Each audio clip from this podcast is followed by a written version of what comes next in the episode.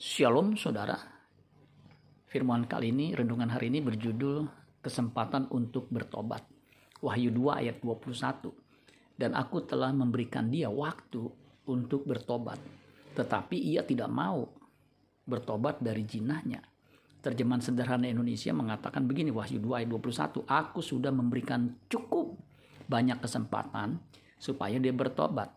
Tetapi dia tidak mau bertobat dari percabulannya Waktu itu adalah kesempatan.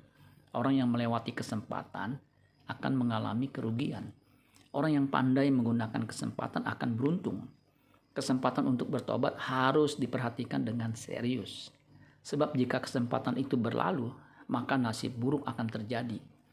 Tuhan Yesus pernah mengingatkan dalam Matius 18 ayat 3, lalu berkata, Aku berkata kepadamu sesungguhnya jika kamu tidak bertobat dan menjadi seperti anak kecil ini, kamu tidak akan masuk ke dalam kerajaan sorga.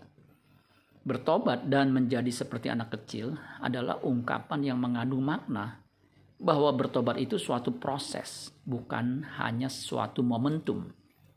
Proses membutuhkan durasi. Hidup kita ada durasinya. Selama durasi hidup kita masih berjalan, di situlah kesempatan untuk kita hidup dalam pertobatan Jangan sampai setelah di ujung maut kita baru bertobat. Ini sudah terlambat karena kita tidak bisa baik mendadak.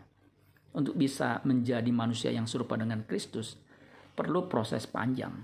Kita harus hidup dalam pertobatan setiap hari sampai kita menutup mata. Ketika kita membuka mata kita, kita akan disambut di dalam kerajaannya untuk dimuliakan bersama dengan Kristus. Amin buat firman Tuhan. Tuhan Yesus memberkati. Sola Gracia.